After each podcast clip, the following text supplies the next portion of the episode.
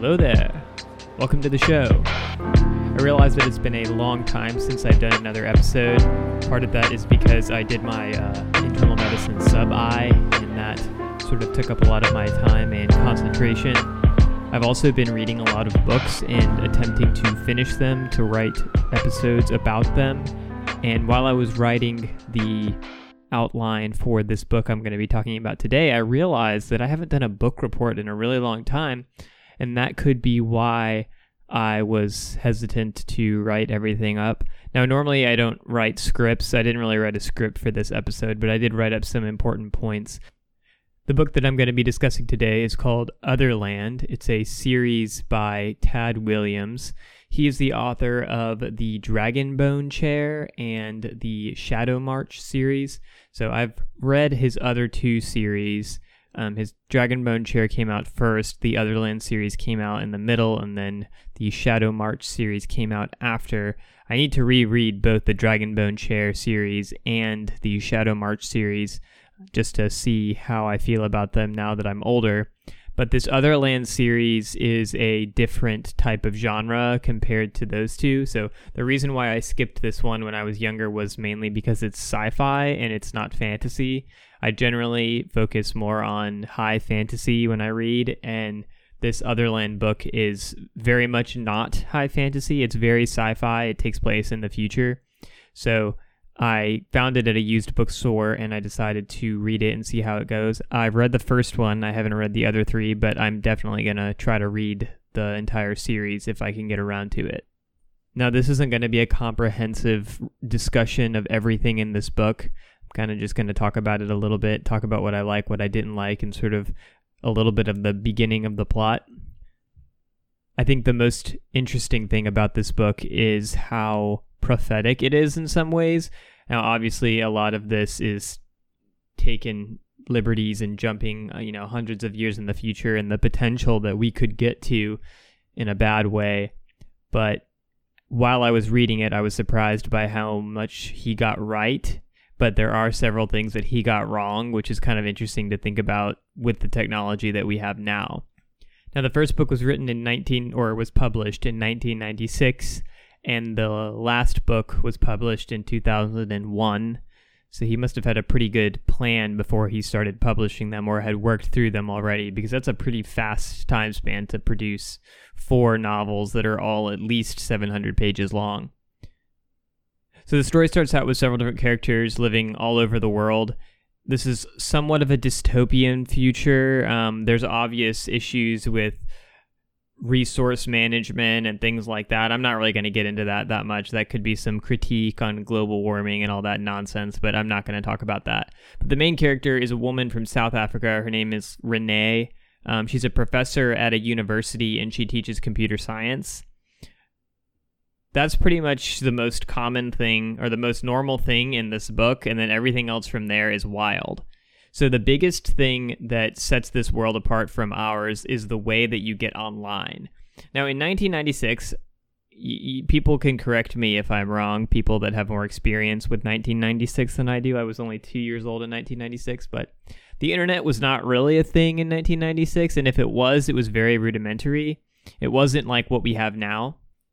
But in this book, it's much more similar to what we have now, except that when you get online, you basically put on a VR headset and you're transported to a location to continue your internet browsing. And you have to make an avatar depending on what type of in- internet browsing you're doing. So you can be walking around shopping, or you could use sort of more common screens where you're just tapping through text to buy what you want. So there's different options but there's also differing levels of technology. So someone who doesn't have that much money might just have a VR headset and then they might wear gloves that will give them some sort of sensation if they touch something when they're online, but more advanced or more rich people can have these uh, really extensive rooms where they're connected by all these bungee cords and wires so that they can get sensations of falling and, and moving around. And then, even more expensive and even more extensive is people get neural implants that jack into their brain, and that gives them the actual sensation of eating or drinking. It doesn't actually feed them, but for all intents and purposes, their brain thinks that they're eating food or drinking. So there's all these different levels of technology. So as you can imagine, that if you had something that was that realistic or that extensive, that people would spend their entire lives on the internet.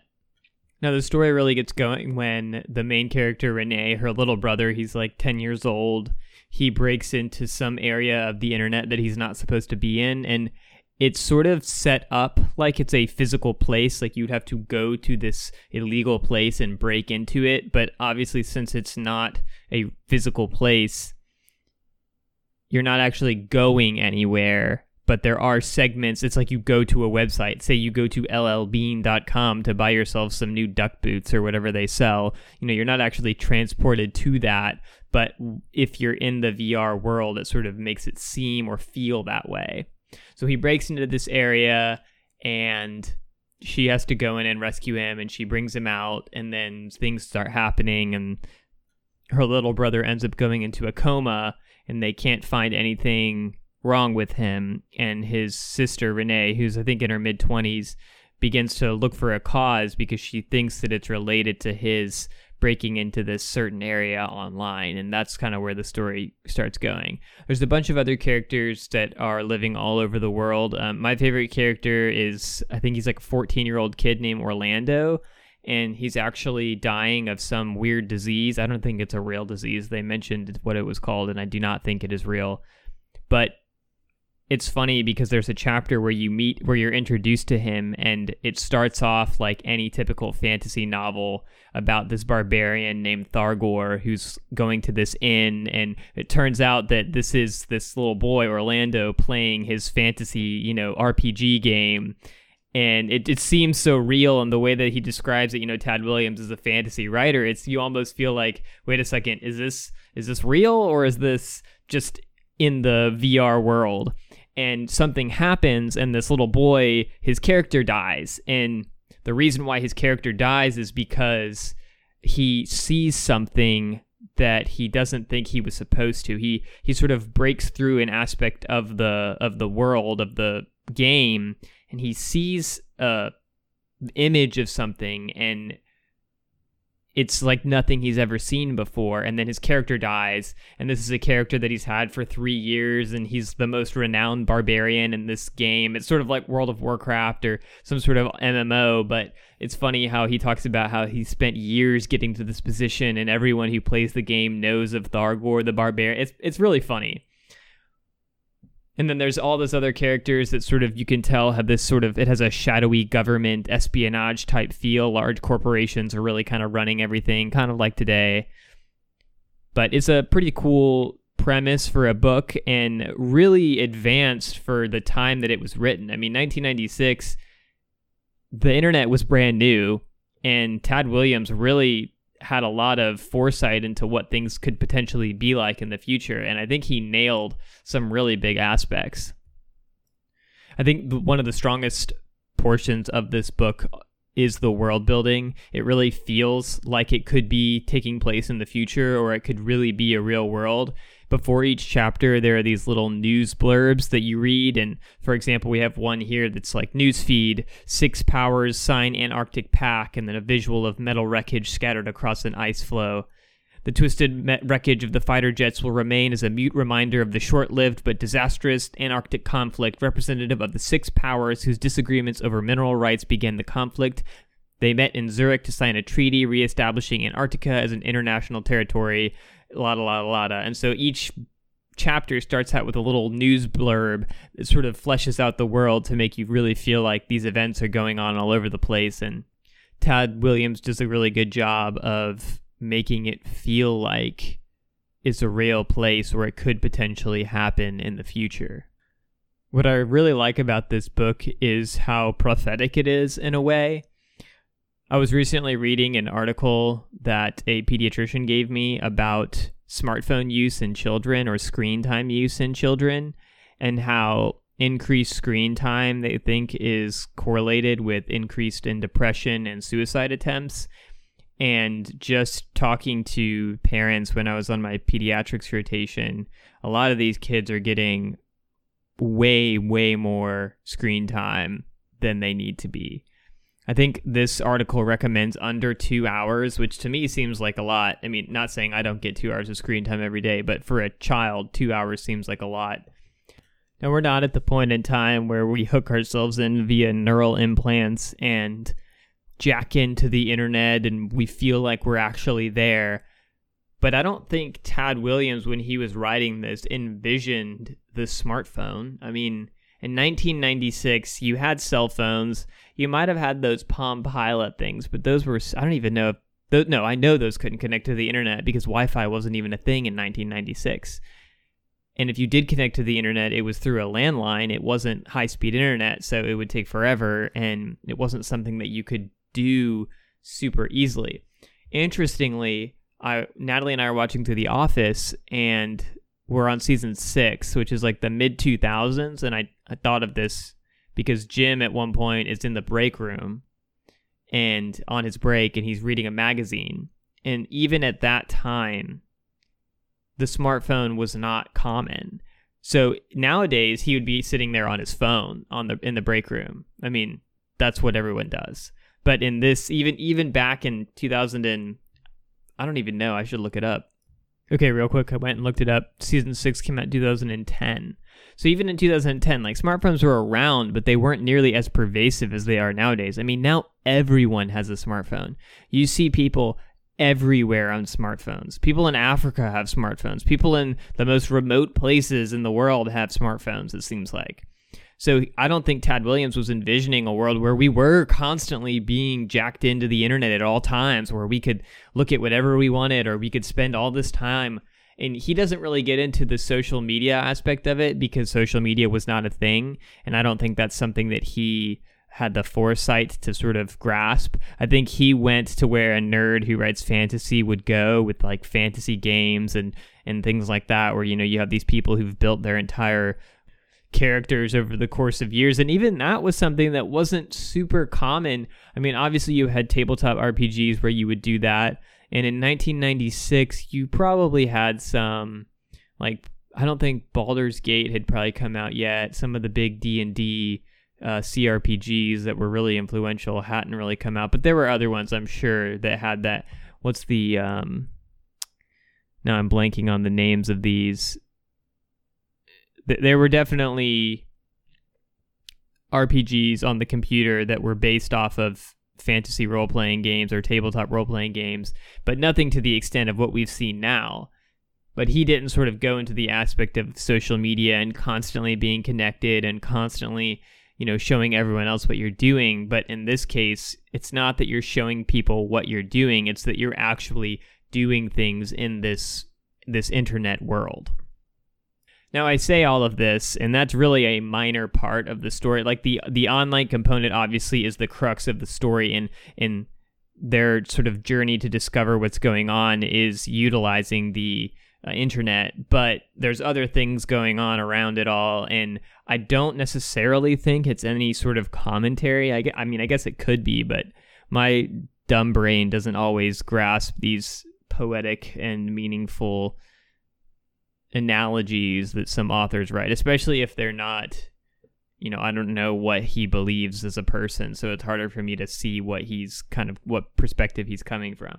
But for 1996, I mean, he had a lot of really interesting thoughts that kind of have panned out. And I wouldn't be surprised if by 2080 we'd be able to jack into the Matrix and pretend like we're living in a fantasy world. I mean, we kind of already do that anyway. Some of the things I didn't like about the book uh, dream sequences. If I ever write a book, I'm not having any dream sequences in it. This book has a aspect of African culture in it because most of it takes place in uh, South Africa, and one of the characters is, I think he's they call him a Bushman. I don't know if he's like a pygmy. He's really short. That's all I know, and his name is spelled with an exclamation point at the front, so that must be sort of his native tongue. I don't know how much Tad Williams knows about African cultures because I don't know very much about African cultures, but there is a lot of imagery, and they sort of talk about all of the old gods and things that he knows this one character and there's all these dream sequences and the significance of these dream sequences and tad williams does that in his books and i feel like it's a super common trope and i just really don't like it. I just get really bored when people start dreaming like how often does anyone dream something and they just it's just absolutely wacky and they you know, we don't take that stuff seriously. I mean, I don't think anyone should take it seriously, but most people are just like, whatever, that was a weird dream. Whereas, like, why am I supposed to feel like, I guess if we're sticking implants into our head to get online, we should be having significant dreams that are going to tell us about the future. But that was something I didn't like. There's also this big giant story about a soldier from World War One who's sort of escaping from the trenches and he's running away and that's something that's really confusing and I finished the book and I still don't know really what that's all about. I mean, I have some ideas, but I think that could have been a little bit more clear. It's obviously related to this world, related to this uh, fantasy world that he's, or this internet world that he's created, but it's not clear at all. And you get kind of some vibes when you're reading it, but I'm sure that gets parsed out more in the sequels. Why should you read this book? Well, if you like Tad Williams, which I don't know if any of my listeners except my father have read a Tad Williams book. I'll have to see if anyone shouts out to me and says, I have read all of his books five times. If you like Tad Williams, I would definitely read this. If you like sci fi and you're interested in things that make you think because of what it was when it was written and what is happening now, I think it's fascinating to read, and I do think that the story is really well told. I think Tad Williams is a good writer, and you shouldn't read it if you really, really just cannot stand dream sequences and you don't like sci-fi or fantasy. But that I don't know why you'd be listening to the show if you really despised it that much. Overall thoughts, I did really like the book. I'm interested to see how the story goes. One of the common things I found when reading about this series um, was that it takes a long time to get going, which I didn't really feel that way, but maybe it's maybe it's like part of my dumb brain that I don't realize that I should be bored and I'm not. But that was a common thing I found when reading reviews. And I remember back a while back, a long time ago, in a galaxy far, far away, when I was considering getting the series, back when I was still in high school, a lot of people said it's a slow it's a slow story but it's really good if you make your way through it but we'll see how it goes for the next three books. I don't think the books get any shorter. The first book was about let's see about 800 pages so it took me a couple weeks to read. I definitely recommend it if you do like sci-fi and i'm looking forward to reading the rest of the series so some of the things coming up on the show, Dune just came out, the movie, not the book. The book came out in 1967, I think. Or you can go check my previous podcast that I did with Nick Dabbs to to tell me if I'm wrong. Uh, one of the things I've been seeing a lot, and one uh, when I went to the theater to see it with Natalie, some lady there said that this is our generation Star Wars, and I wanted to cry because not that I'm like a huge, massive Dune fan, but it just shows how people don't even know what's going on. They don't know what anything comes from. And this came out 10 years before Star Wars, but I guess it's part of my job to enlighten the masses. But the goal is to do a ruckus review to get Nick Dabbs and John Granholm back here to review the movie. Now, Nick has read the book, but John hasn't. So I'm interested to have someone on the show who's seen who's seen the movie but has not read the book. I feel like it'll be an interesting perspective because it definitely is a movie slash book that requires a lot of knowledge to kind of understand what's going on.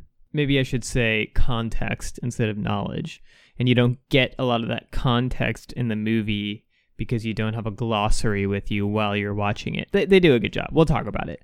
I just finished the Ghost of Tsushima game for PlayStation 4 a year late, two years late. No, a year late. I would also like to do some more medical shows, of course. Now, of course, if you have any questions, you can email me at maximumpodcast at gmail.com. And if you have any requests or specific episodes that you need me to do, you can also ask me to do those, and I will promptly tell you if that is within my power. If you listen to me on iTunes, uh, consider leaving me a review if you haven't already.